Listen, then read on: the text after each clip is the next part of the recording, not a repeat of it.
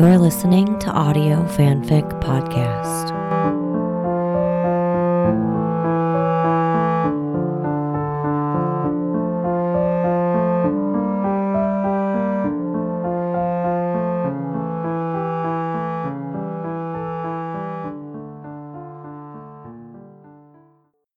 Everywhere in the Dark by Tree on AO3. Scully hasn't been this afraid of the dark since she was a little girl, not even after Eugene Toombs. With her back braced against the wall, she knows she's being irrational. Adrenaline and sleep deprivation have mixed a dangerous cocktail in her brain. Her sympathetic nervous system is in overdrive. She closes her eyes and tries to regulate her breathing, to focus on slow and even inhalation and exhalation. The worst part of their current situation is the isolation. If they were almost anywhere else, she could set up proper quarantine procedures. There would be lab equipment capable of analyzing the samples they've collected. There would be other people on whom to rely, to trust. This not knowing is making her jittery. Hodge's hostility, along with her own fears, has combined to make her question herself relentlessly. What was it Mulder had said? We're either brilliant or expendable. Right now, she's not feeling particularly brilliant. Her mind buzzes tiredly, incessantly questioning How is this parasite contracted? How can they prevent further infection? More importantly, how can they kill it? No matter what Mulder may believe, Scully is convinced that destruction of the threat is the only viable option. She cannot bear to think of she and Mulder ending up like Richter and Campbell. They've been here less than 48 hours, and already one man is dead. The parasite's ability to cross contaminate between species and the rapid onset of symptoms of infection are terrifying. None of them may have much time to debate this. Scully leans her head back against the wall and stretches her legs out in front of her. Her eyes feel gritty and her feet are cold inside her boots. She knows her heart rate and blood pressure are up, what she wouldn't give for a hot bath in her own bed to be sitting next to Mulder in a plane or a car while he eats sunflower seeds and makes bad jokes. She thinks of the relief on De Silva's face when she confirmed that the other woman was free of the black nodules, of her own relief when the same was confirmed for her, and then Mulder's destruction of even that small piece of collective hope. Don't forget, the spots on the dog went away. From the floor, the narrow bed seems acres away and yet she knows she's too wound up for sleep. There's an ache in her left hip where a bruise is beginning to form. Hodge's acerbic words come back to her. In the event that something was missed, Agent Scully. Perhaps she should examine the bodies one more time. Perhaps there's a clue that she's missed. Standing is a distressingly difficult activity. She suddenly has an idea of what it might be like to get old. She tries to conquer the sudden nausea and dizziness that overtake her. Perhaps another examination isn't the best idea after all. She's probably more of a danger to herself than anything else. In the dim light of the desk lamp, the tiny room feels claustrophobic, tomb like. Scully wonders how a man, physically larger than herself, managed to live in this confined space for so many months. She runs a hand along the wrapped gift on the desk, a present for a birthday he'll now never celebrate. The calendar on the wrong date, the posters of women in bikinis amuse her, remind her of the things her brothers thought they kept so secret growing up. She wonders if there are similar posters in Mulder's room, if they amuse him, too. She wonders if he's still awake. There's a heaviness in her chest that's too much for her to lift alone. For a moment, Scully rests her hand on the doorknob, indecisive. Then she turns it, pulling the door open to the faint hallway light. She crosses quietly to Mulder's door and taps. Mulder, she calls softly. Are you awake? The door opens as she's half turned back to her own room. In front of her is her partner, barefooted and shirtless, and she blinks in surprise. Scully, is something wrong? Uh, no. She blinks again. I just couldn't sleep. And I thought, if you were awake too, Maybe we could keep each other company. He nods and moves to let her in. Sitting on the bed, he indicates the desk chair. We can tell ghost stories. That earns him a small smile, and she feels the restriction in her chest ease a little. How can you be so calm, Mulder? she asks him, leaning forward to brace her elbows on her knees. We're trapped in the middle of a storm with no way out, and a parasite whose transmission we don't know how to prevent. Doesn't that make you just a little uneasy? Scully, I'm just as scared as you are, he tells her seriously. But this is the first real conclusive proof we've had of the existence of life on other planets. It's lived in that ice for a quarter of a million years. Who knows how many others like it are still down there? We've got to study it. I would think you, as a scientist, would be excited about this. He is so earnest, she thinks, so pure in his vision. Under normal circumstances, Mulder, I'd agree with you, but not in this situation. Richter died because one of those creatures had migrated into his brain, and there was at least one more of its larvae present in his blood. These things are hermaphroditic. It would only take one to kill us all and lay dormant to affect someone else when we are discovered. We have no idea how long they can live once the mm. host is dead. So you're determined to kill it. His voice is soft, but it isn't a question. He's mirroring her posture on the bed, and their knees almost touch in the narrow confines of the room. Scully nods. It's the only chance we have now. We don't have the facilities or equipment to set up a proper quarantine. I'm sorry, Mulder. She reaches out and brushes his fingers with her own. Jesus, Scully, your hands are freezing. He grabs the closest one and chafes it between his two. It's only then that she realizes she's sweating under her three layers of clothing. Piloerection, she mutters as Mulder's rubbing pushes one sleeve up her arm. Are you coming on to me, Scully? Mulder's smirk doesn't quite reach his eyes. She pulls her hand out of his grip and begins to unlace her boots. Goosebumps, Mulder, one of the body's temperature regulation methods, trapping warm air closer to the skin. Except, she grunts as she pulls off one boot, it's not cold. Protracted stress leads to a highly active sympathetic nervous system. My blood is being shunted away from my skin and extremities toward my heart and skeletal muscles. So the saying, cold hands, warm heart, is really true? Biologically, yes. Placing her boots neatly under the desk, Scully undoes the buttons on her flannel shirt and tries to wrap it around her feet and lower legs. Mulder shakes his head and pulls on her arm. Sit here. He pats the bed next to him. My extremities are plenty warm. She can't help but laugh as she curls her feet up under her. Shifting slightly to the side, she winces. Sore? A little. I think I bruised my hip when I took down Bear. I meant to tell you, Scully. Great tackle. You ever think about playing professionally? This time, the smile on his face is genuine. She performs a little half bow. Growing up with two brothers has its uses. For a few minutes, they sit in comfortable silence. It's one of those things she likes best about Mulder, now that they've gotten past the awkward newness of their partnership. She likes that neither of them feels the need to fill up the silences. Have you eaten anything since we got here? he asks eventually. She has to think about it for a moment. I don't think so. Have you? Shaking his head, Mulder gets up and scrambles around in his bag before returning triumphantly with a pack of Oreos. I knew these would come in handy. They're not s'mores, and there's no campfire, but they'll have to do. He opens the packet and offers it. Pathologist first. Thanks, she says as she digs mm-hmm. cookies out greedily. Although I don't think a mm-hmm. sugar high is quite what I need right now. Mulder clutches a hand to his heart in mock horror. Scully, I'm ashamed of you. The sugar high is one of the cornerstones of investigating. Didn't they teach you that at the academy? Scully rolls her eyes and wishes wistfully mm-hmm. for milk. Instead, she washes down her Oreos with some of Mulder's bottled water. Stretching pulls on her trapezius, and she closes her eyes and tries to rub out the stiffness. Remind me never to do six autopsies back to back again.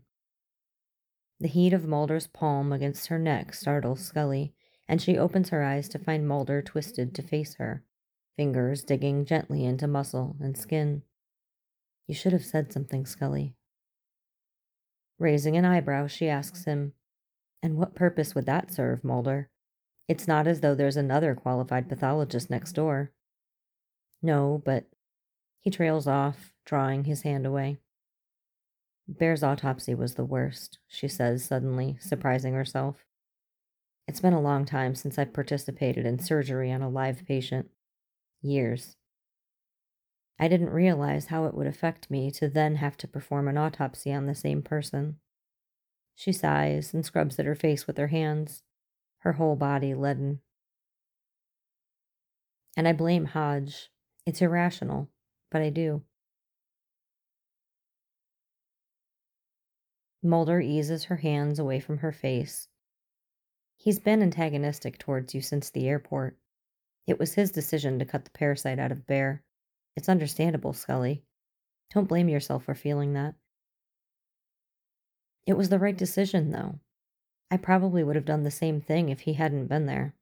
Bear was seizing, and it was clear that the parasite was moving up into the brainstem.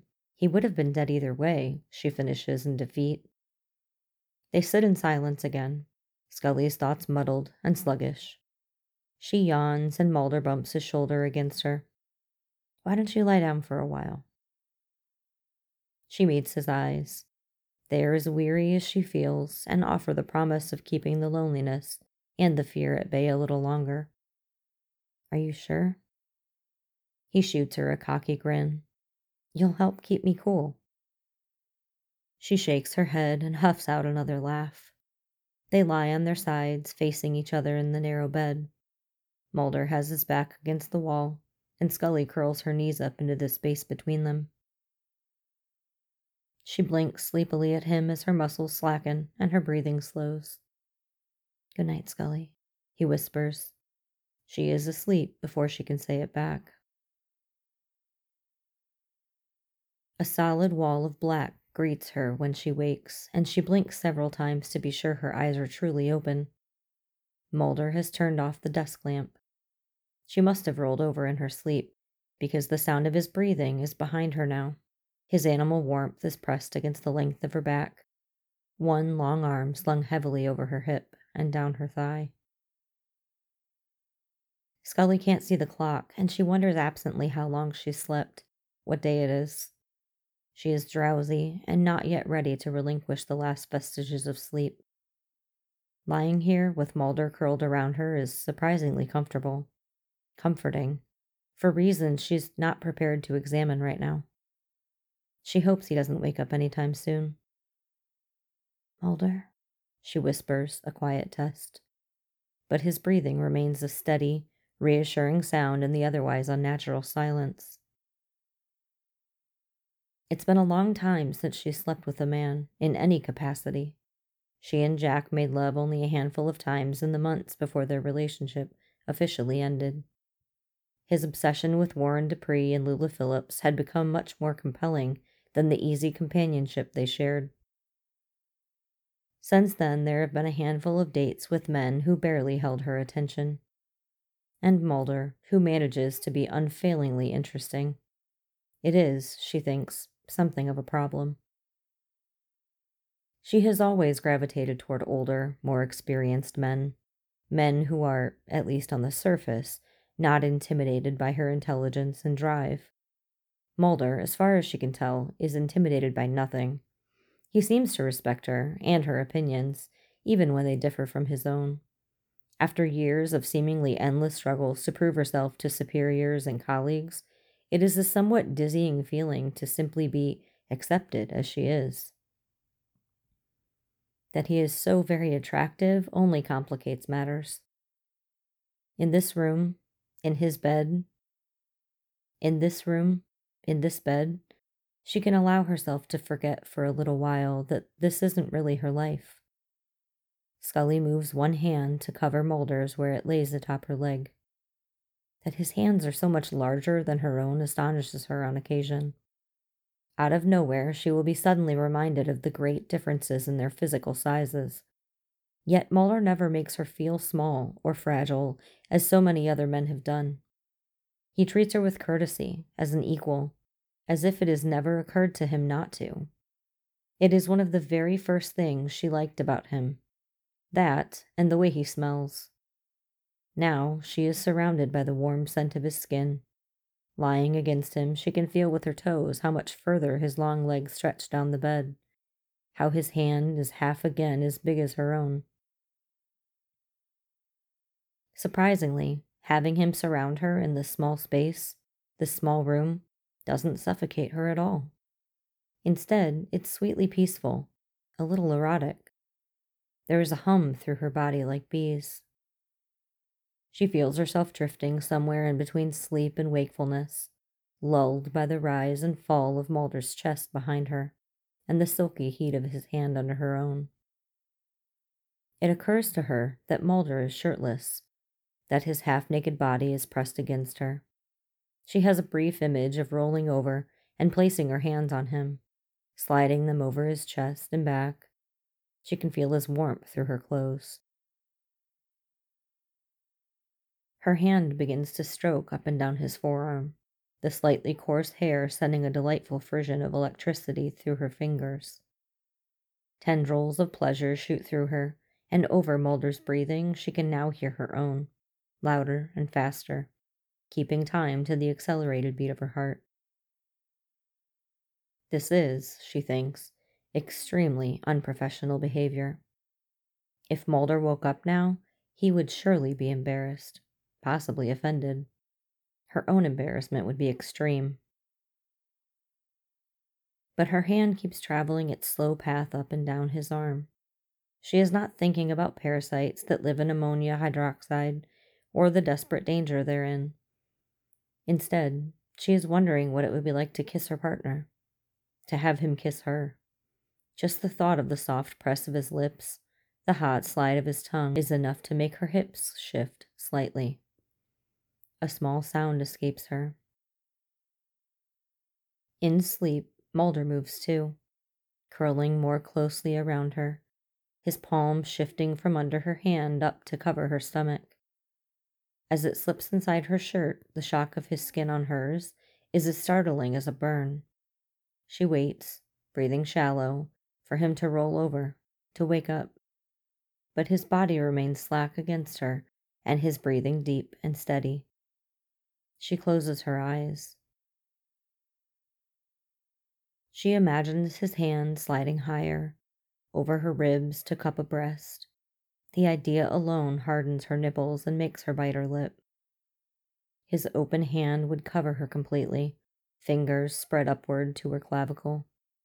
She'd be desperate for his mouth, but he'd press it against the back of her neck, open and hot against her spine, pulling her in both directions at once.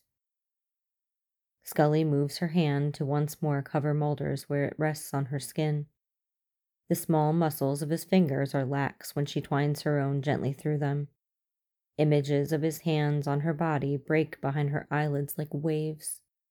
She is impossibly aroused, confused as a schoolgirl. She may either come or cry, and both actions terrify her immeasurably. As gently as possible, she removes Mulder's arm from around her and eases off the bed. Fumbling a little, Scully manages to find her boots and her flannel shirt. Her body is loose and lethargic as she struggles to find the door handle above the thin strip of light seeping below. She does not look back as she slips through the opening and shuts the door softly behind her. Later, in her own room, when she shoves a hand inside her leggings and makes herself come, she does not think of the sweetness of Mulder's mouth, or the strength of his hands, of the lean length of his torso, or the softness of his hair, of the bright mischief in his eyes, or the imagined hardness of his cock. Afterwards, she curls in on herself on top of the covers, raw and shaken. She does not turn off the light.